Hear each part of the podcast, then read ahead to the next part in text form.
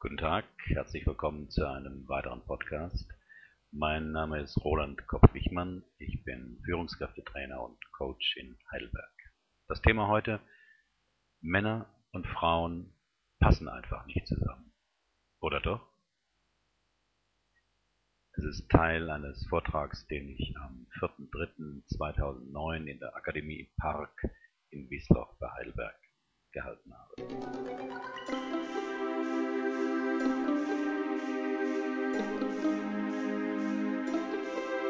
Also vermutlich haben Sie diesen Stoß, Stoßwörtler auch mal gedacht. Meistens ja in einem Streit. Hm, Streit ist ja zwischen Paaren was Normales. Warum eigentlich? Weil eben zwei Menschen, die zusammen sind, in einer intensiven Beziehung unterschiedliche Wünsche, Erwartungen, Vorstellungen haben. Hm? Also der Preis dafür, dass es diese Vielfalt gibt, ist eben, dass manchmal das nicht zusammenpasst. Und ähm, ja, und es Konflikte gibt und Männer und Frauen passen schlecht zusammen. Aus meiner Erfahrung, ich mache jetzt 25 Jahre Paartherapie, ähnlich lang bin ich auch verheiratet, insofern habe ich eine gewisse Kompetenz dafür. Das ist immer schlecht, wenn man sagt, äh, ich sage mal andersrum, 25 Jahre mit derselben Frau verheiratet, muss man ja dazu sagen. Joschka Fischer ist auch 25 Jahre verheiratet, aber ich glaube vier oder fünf Frauen in dieser Spanne. Ähm, ja, also es ist immer gut, wenn man als Paartherapeut lange verheiratet ist, kann man sagen, guck so, hm, muss man nicht im Prospekt schreiben, so geht's. Ja. Ähm, während wenn der Lungenfacharzt, bei dem man ist, irgendwie empfiehlt, vom Rauchen abzulassen und man sieht selber den vollen Aschenbecher, ist nicht so überzeugend. Ja, Frauen und Männer passen schlecht oder gar nicht zusammen, weil aus meiner Erfahrung Frauen und Männer haben ganz unterschiedliche Einstellungen zur Beziehung. Frauen haben in der Regel die Einstellung, wir müssen reden.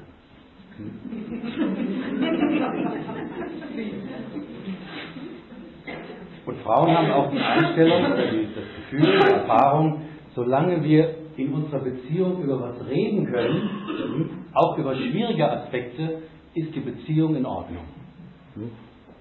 Also, was heißt das? Du bist seit fünf Jahren spielsüchtig und wir müssen jetzt in eine kleinere Wohnung umziehen? Oder was heißt das? Du hast mich mit meiner besten Freundin betrogen? Mit welcher denn? Solange wir über alles reden können, denken Frauen, ist die Beziehung in Ordnung auch über schwierige Aspekte. Das ist eine sehr gute Einstellung. Leider haben wir Männer eine ganz andere Einstellung. Wir denken nämlich, also reden, über das reden und darüber reden. Also wenn man da ewig drüber reden muss in der Beziehung, dann kann es doch nicht stimmen. Da ist doch der Wurm drin. So. Nun wie Sie selber wissen, aus leidvoller oder sonstiger Erfahrung, merken Sie, diese beiden Einstellungen, die passen nicht zur rechten zusammen. Deswegen haben wir diesen Titel gewählt. Meine Oma hatte noch eine hoffnungsvolle Ergänzung zu dem Satz, Männer und Frauen passen nicht zusammen. In der Mitte schon.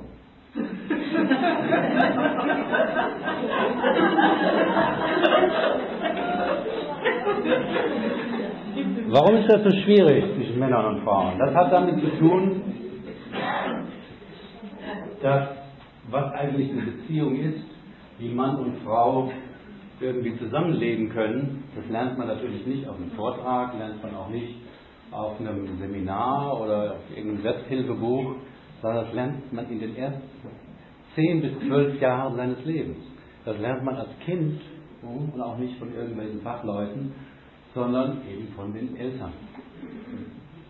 Und zwar unbewusst, automatisch, dem kann man sich gar nicht entziehen. Vorhin gesagt, es gibt Konflikte, Konfliktmanagement, wie man mit Konflikten überhaupt umgeht, was es überhaupt ist, das, was Sinnvolles ist oder ob man das besser vermeiden sollte. Das lernt man eben nicht mit 35 auf einem Konfliktmanagement-Seminar, da draußen jetzt schön Prospekte gesehen, sondern das lernt man in den ersten Jahren. Man guckt einfach, was weiß ich, Vater und Mutter haben irgendwie einen Streit hm? und dann sind Kinder ja immer sehr ganz neugierig, weil die gucken, wie macht man das? Und dann lernen die einfach, Beispielsweise in einer Familie, nehmen wir mal an, Vater ist dominant, der schreit halt rum, hm, reden eine Weile, dann haut er wieder Faust auf den Tisch, Frau zuckt zusammen, zieht sich zurück. Wenn das das häufige Streitmuster ist zwischen diesen beiden Erwachsenen, dann lernt man als Kind, aha, das ist Konflikt. Und dann hat man die Wahl zwischen diesen beiden Möglichkeiten hm, und entscheidet sich auch für eine. Man hat nicht den geistigen Horizont, als Fünf- oder Siebenjähriger sich zu überlegen, naja gut, meine Eltern machen das jetzt so, aber da sind ja Milliarden Menschen, da gibt es bestimmt noch ein paar andere Möglichkeiten. Wenn Sie mal so Ihr eigenes Konfliktmuster kurz reflektieren und nicht die Zeit zu gucken, dann werden Sie wahrscheinlich, vielleicht heute Abend auf dem Nachhauseweg, Ähnlichkeiten entdecken. Es gibt nämlich gar nicht so viele verschiedene Möglichkeiten in einem Konflikt sich zu verhalten. Das hat einfach damit zu tun, dass wir nicht wirklich die Realität, die Wirklichkeit erkennen können, sondern wir machen uns Bilder. Ich nenne das, wir machen uns Landkarten von etwas. Wie jetzt ein Streit, wie man das am besten machen würde, weiß man nicht wirklich. Hm? Deswegen macht man sich eine Landkarte dazu, ein Bild. Und das erfährt man eben von Erfahrungen, beispielsweise von den Eltern. In einem Streit zum Beispiel ähm, gibt's kann man miteinander reden, irgendwie muss man sich ja verbal austauschen. Was zum Beispiel häufig verwendet wird, sind Du-Botschaften. Hm? So, machen schon Dreijährige. Ja. Ähm, und in, in Paarauseinandersetzungen ist es eine beliebte Kommunikationsmethode, muss man nicht extra lernen, ne? sondern immer machst du ne? oder nie machst du. Ne? Oder wenn du mal aufhören könntest, hm? oder dein Problem ist doch Vorteil von Blutbotschaften ist, man hat mal ein bisschen das Thema von sich weg. So. Schuldzuweisung, ne? war ja vorhin auch schon ein bisschen von Frau Weise her, ne? also wenn wir hinterher nicht äh, versöhnt hier als Paar rausgehen. Also der Vorteil von Du-Botschaften ist, ähm, man kann ein bisschen das Thema und die Verantwortung, dass man da irgendwie mit dran beteiligt ist, kann man von sich halten. Der Nachteil ist, der andere antwortet auch mit einer Du-Botschaft. Du musst doch gerade mal reden. Ne? Also sei du doch mal ruhig. Ne? Ich erinnere dich mal. Hm? So. Und das hat zur Folge, dass ein Streit sehr schnell eskaliert. Jetzt haben schlaue Kommunikationspsychologen entdeckt, da muss es noch was anderes geben. Und kamen drauf, ja, es gibt auch Ich-Botschaften. Hm? Wird in vielen Seminaren gelehrt, habe ich früher auch gemacht. So. Also bei einer Ich-Botschaft greift man nicht den anderen an, sondern man spricht, deswegen der Name, erstmal über sich und zwar über seine Gefühle. Hm? So. Also, als, also als Frau, fasse mich mal ein bisschen an hier, ähm, sagt man dann zum Beispiel, ich fühle mich in meiner Ehre als Frau gekränkt, wenn du deine Unterhosen rumliegen lässt. Statt, du blöder Sack. Kannst du nicht deine Unterhosen ausrollen? Die Ich-Botschaft, also ich fühle mich gekränkt, wenn du das und das machst. Das nützt zwar auch nichts bei mir. Aber immerhin als Frau haben sie das Gefühl, sie haben richtig kommuniziert. Gut. Diese Landkarten, die sind sehr wichtig, weil alles, oder sagen wir, die wesentlichen Landkarten lernen wir in diesen ersten 10 bis 12 Jahren. Ich glaube zumindest die tiefenpsychologisch fundiert arbeitenden Psychotherapeuten. Und ähm, das ist in der Regel ist uns unbewusst. Das sind ganz viele Einflüsse und wir brauchen Strategien in der Familie, um eben mit den Wechselfällen des Lebens umzugehen. Da spielt zum Beispiel die Geschwisterposition eine entscheidende Rolle. Es macht, schauen wir mal die Männer an, einen Unterschied, ob jemand zum Beispiel der älteste Bruder ist. Warum? Ich bin ältester Bruder und ein jüngeres Geschwister, Schwester, Bruder, nimmt mir irgendwas weg. Spielzeug. Ich bin sechs Jahre alt. Was mache ich als ältester Bruder? Ich gehe da hin und nehme das. Diskutiere nicht lange rum. Und erlebe schon in jungen Jahren, das ist eine funktionierende Strategie im Leben. Erstens, ich kriege das, weil ich etwas kräftiger bin. Und dann stöße ich, stoße ich noch irgendeine wüste Verwünschung aus. Ne? Und das noch einmal machst, dann ist echt Ärger. Und erlebe, das jüngere Geschwister grinst nicht, ne, kriegt keinen Lachanfall, ne, sondern erschreckt ein bisschen, geht ein bisschen zurück. Ich erlebe Durchsetzung, Macht. Hm? Das geht, als ältestes Geschwister. Das übe ich ein paar Mal, auch im Kindergarten, in der Schule. Und in der Regel, hm, werde ja immer kompetenter, funktioniert das. Ist ja dann im Erwachsenenleben eine typisch männliche Strategie. Hm? Wenn eine Frau dasselbe machen würde, mit der Faust auf den Tisch hauen, bei Männern ist ja ungerecht, ne? gilt das natürlich als Durchsetzungsstraf. Basta! Schluss aus, so wird es gemacht. Warum? Weil ich es sage. Wird eine Frau so argumentieren, das ist eine Zicke. Sehr mutig. Aber angenommen, ich bin jetzt jüngster Bruder, um Ihnen zu verdeutlichen, wie diese Landkarten wirken. Ich bin jüngster Bruder und habe zwei taffe Schwestern. Und eine von meinen Schwestern nimmt mir was weg, mein Lieblingskuscheltier. Und das ärgert mich. Hm? Dann gehe ich hin zu meiner Schwester und sage, gib mir das zurück. Hm? Und dann ist die ein bisschen schräg drauf und sagt, hier, hol's dir doch, da ist es. Dann komme ich da hin. Ne? Hol's dir doch, hol's dir doch, hol's dir doch. Ich werde ganz wütend als Fünfjähriger. Ne? Und dann sagt meine Schwester, ja, Sie kennen das, ach, guck mal, der Kleine, ist er nicht trollig? Ist er nicht süß? Und ich erlebe als Junge, das funktioniert nicht. Wenn ich was will, gegenüber einem anderen, kommen ganz, also erst klappt es nicht, ich kriege das nicht und vor allem, ich habe unangenehme Gefühle. Ich werde gedemütigt. Ich will aber ab und zu was von anderen. Da sind Kinder sehr kreativ und die probieren es dann. Hm, gehen, meinetwegen ich als Fünfjähriger gehe zu meiner älteren Schwester und sage, ach, äh, gib mir doch dein Kuscheltier. Hm? Ältere Schwester, hart drauf, sagt, schleich dich, du Pimp. Dann gehe ich wieder mit. Ach, ein paar Minuten gehe ich wieder hin. Ach Mensch, äh, gib mir doch dein Kuscheltier, äh, ich bringe da in fünf Minuten wieder alleine zurück. Ne? Schleich dich. Ach, liebe Schwester, gib mir doch dein Kuscheltier, ich bring's zurück und du kannst auch meinen Nachtisch haben. Hm? Schleich dich. Aber irgendwann, ich sag mal nach dem achten, neunten Mal, sagt die Schwester, also gut, ja, du kriegst es für fünf Minuten, bringst es wieder zurück, ich krieg's den Nachtisch vor den nächsten drei Tagen. Und dann habe ich gelernt, als Junge, wow, es geht ja doch. Es geht ja doch. Aber halt nicht mit, sondern mit Verhandeln, mit Kommunikation. Und daran werde ich ein Meister, hm? als Junge. Ich kann lernen, mich einzufühlen. Empathietraining mache ich kostenlos. Lerne zu erspüren. Gut. Diese Landkarten sind sehr wichtig. Kann man zum Beispiel daran sehen, ähm, wie sehr die Geschwisterposition äh, das prägt. Die Paartherapie zum Beispiel äh, macht mir manchmal einen Spaß, wenn ein Paar kommt so ein bisschen zu raten, was haben wir wohl für eine Geschwisterposition. Und wo es am einfachsten ist, wenn ein Paar kommt und die streiten dann zum Beispiel auch in der Paartherapie. So, kaum sitzen die fünf Minuten da, fangen die an, Mensch, du, und du, und du. Ich gucke dann so fünf Minuten zu und denke, Mensch, das ist ein teurer Streit. Ne? Also, ähm, können wir noch was anderes machen? Brauchen Sie mich noch? Oder?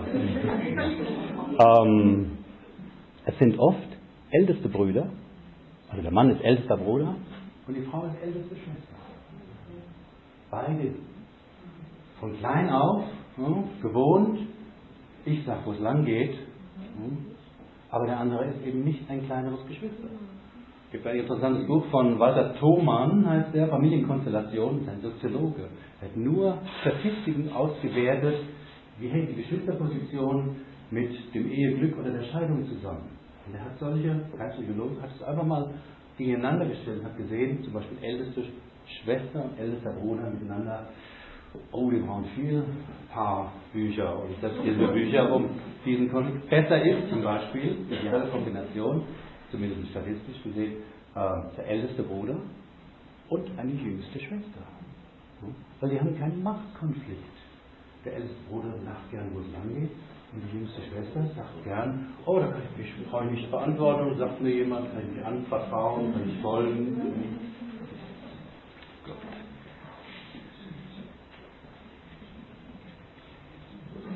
Mit den Landkarten ist es nochmal so, die richtigen Landkarten, der Vorteil von Landkarten, also zum Beispiel Stadtland und Wiesloch, hm, ähm, der hat den Vorteil, der reduziert Komplexität. Hm? Weil wenn ich jetzt so einen Stadtplan habe, meinetwegen das hier, der Stadtplan, ich muss ihn natürlich richtig umhalten, das ist schon die Schwierigkeit, ne? Nach Norden und so. Aber wenn ich da und da bin, dann kann ich sehen, aha, die Straße, dann, dann, dann komme ich von hier zur Akademie mit den normalen Landkarten, mit den richtigen, wird ja etwas Wichtiges gemacht, nämlich die werden jedes Jahr aktualisiert. Hm? Oder alle zwei Jahre, je nach hm, wie die Stadt wächst. Schellerplatz zum Beispiel, kommt jedes Jahr neu heraus, weil die Realität sich verändert. Unsere Landkarten verändern wir nicht so regelmäßig. Manchmal unter einer Krise, aber in der Regel hängen wir sehr an unseren Landkarten, weil uns das gar nicht bewusst ist, dass es eine Landkarte ist. Der entscheidende Satz dazu lautet, die Landschaft oder die Landkarte ist nicht die Landschaft. Mein Bild von der Realität, also zum Beispiel von meinem Partner, das ist mein Bild, meins. Das entspricht nicht der Realität. Es hat hoffentlich ein paar hm, Parallelen. Aber die meisten sind ja davon überzeugt, nicht nur was den Partner angeht, sondern auch andere Dinge, das ist die Realität. Und dann kriegt man über, früher, äh, über kurz oder lang Schwierigkeiten.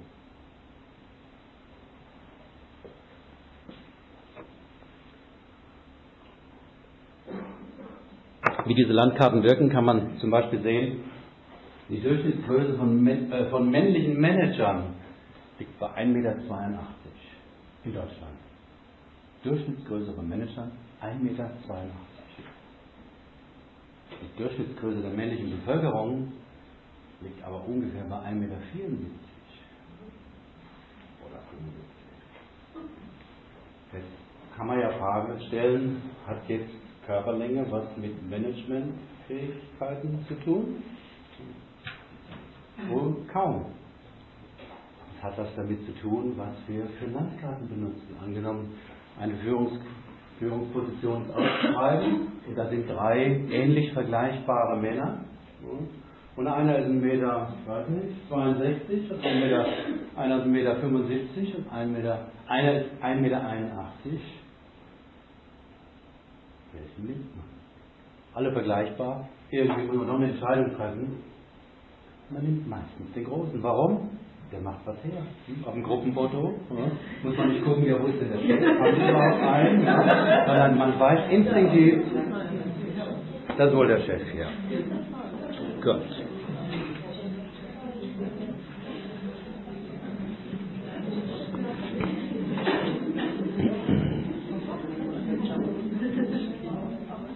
Also, was eine gute Paarbeziehung ist, was überhaupt eine Paarbeziehung ist, ob man das überhaupt braucht, ähm, was man überhaupt für ein Bild hat vom anderen Geschlecht, das lernt man in der Herkunftsfamilie. Weil wie Männer sind oder wie Frauen sind, das weiß ja keiner. Trotzdem hat man als Junge oder als Mädchen, wir machen wieder die Jungen, das, das Bedürfnis, einem Mädchen sich zu nähern. Meinetwegen mit 10, 12 Jahren interessiert man sich dafür, man hat aber keine Ahnung, wie sind denn jetzt Mädchen? Kann man schlecht irgendwie auf ein Mädchen im Schulhof zugehen und sagen, also ich weiß gar nicht, wie Frauen sind oder wie Mädchen sind. Ja, keine Ahnung, da gibt es ja so viele Unterschiede und keine gute Anmache. Und die denken, was ist das für einer? Wenn ich jetzt zu meinem Vater gehe und sage, sag mir doch mal, wie sind denn nur so die Mädchen, die Frauen, worauf stehen die denn? erfahre ich auch nichts über die Frauen. Ich erfahre etwas über die Landkarten meines Vaters über Frauen. Uh, Vorsicht, Vorsicht, oder? Aber über die Frauen, die Frauen wissen wir selber nicht, so wie die Männer auch nicht, wie man wirklich ist. Aber man braucht eben Landkarten. Es ist ganz hilfreich äh, in der Partnerschaft, sich das ein Stück weit bewusst zu machen, dass mein Bild vom anderen oder was jetzt eine gute Kommunikation ist oder was überhaupt ein Streit ist, wo das anfängt, sich das bewusst zu machen. Ich habe ein kleines Experiment vor. Ich bitte Sie mal, sich auf Ihrem Stuhl bequem zu machen. Und ähm, müssen also noch was mitarbeiten. Äh, arbeiten, wie gesagt. Ja.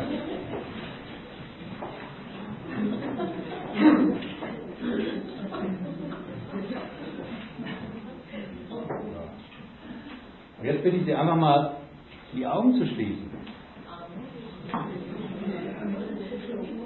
Wenn Sie das nicht mögen, dann suchen Sie einfach einen ruhigen Punkt auf dem Rücken Ihres Vordermenschen oder auf dem Fußboden. Aber einfach so mal Ihre Aufmerksamkeit ein bisschen nach innen richten. Nach innen, ja. Und mal so einen Moment, kurze Zeitreise in Ihre Herkunftsfamilie. Also in das Alter, wo Sie irgendwie so sieben, acht, neun, zehn Jahre alt waren, in Ihrer Familie gelebt haben. Familie meine ich jetzt die Menschen, mit denen Sie eben aufgewachsen sind. Und einfach mal so kurze Zeit gucken. Ich habe vorhin über Geschwisterpositionen gesprochen. Einzelkind, mittleres Kind, ältestes, jüngeres. Was Sie als Kind in dieser Familie gelernt haben. In der Familie lernt man nämlich, worauf es ankommt im Leben. Und was Sie zum Beispiel, ist ja unser Thema, über Frauen gelernt haben. Und über Männer.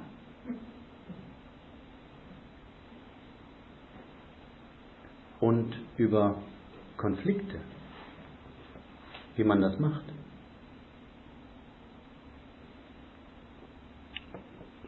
Wahrscheinlich werden Sie erleben, dass die eine oder andere Szene aufbaut. Wir werden das nicht vertiefen. Wenn Sie heute Abend mal vom Schlafen gehen machen, dann kommen Sie einfach langsam hierher zurück, öffnen Sie Ihre Augen.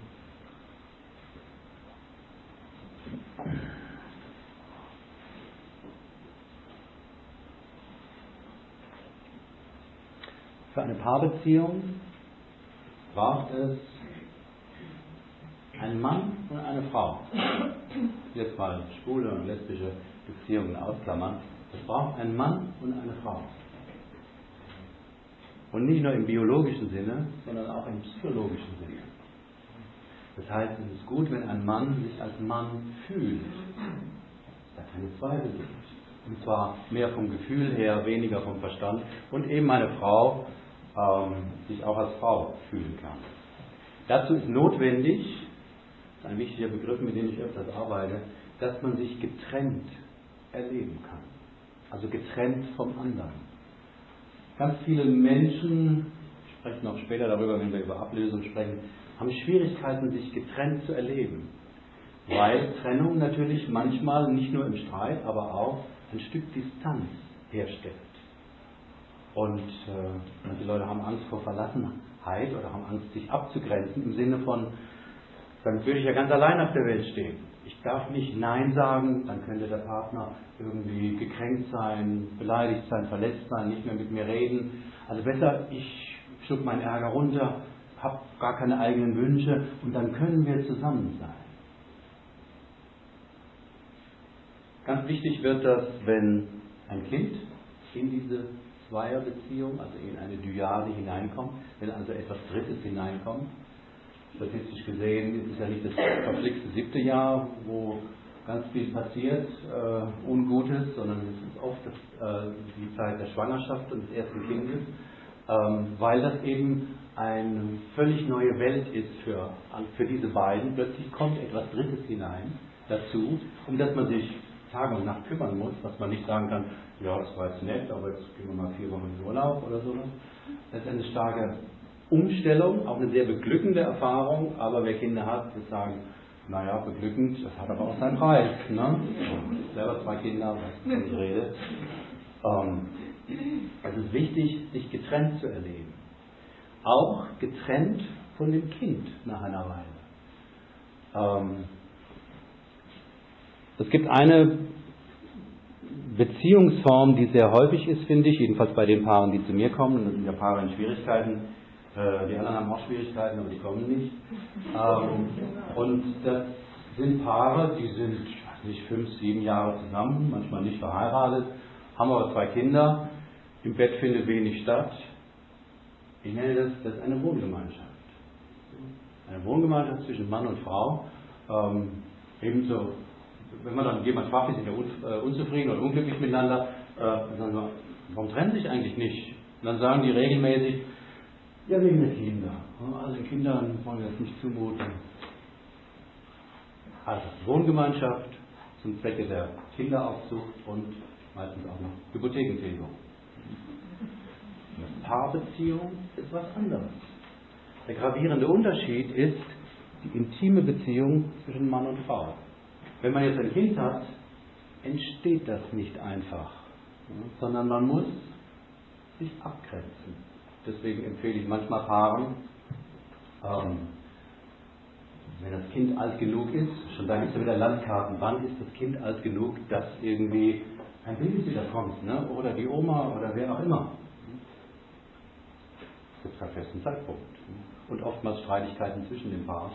Also, was ich empfehle ist, ähm, damit die beiden sich wieder als Paar erleben, mindestens einmal die Woche, ein Abend raus aus dem Haus und das Kind gut versorgen lassen.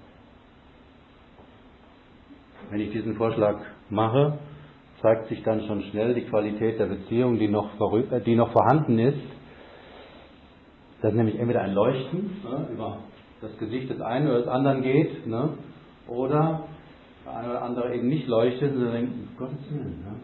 was soll ich den ganzen Abend ne, mit dem Kerl da Oder sollen wir denn reden? Ne? Erzählt er mal wieder stimmt so. Und umgedreht. Männer fühlen ja auch, äh, nicht so äh, expressiv mit ihren Meinungen und Gefühlen, ist das vielleicht auch ein Schreck. Aber es braucht diese Getrenntheit, um sich eben wieder als Paar zu erleben. Diese, diese Trennung, diese Abtrennung ist deswegen notwendig. Es gibt den schönen Satz, wer sich vereinigen will, ich meine das durchaus im erotischen Sinne, wer sich vereinigen will, muss vorher getrennt sein. Ein Paar, das sehr symbiotisch miteinander lebt, ne?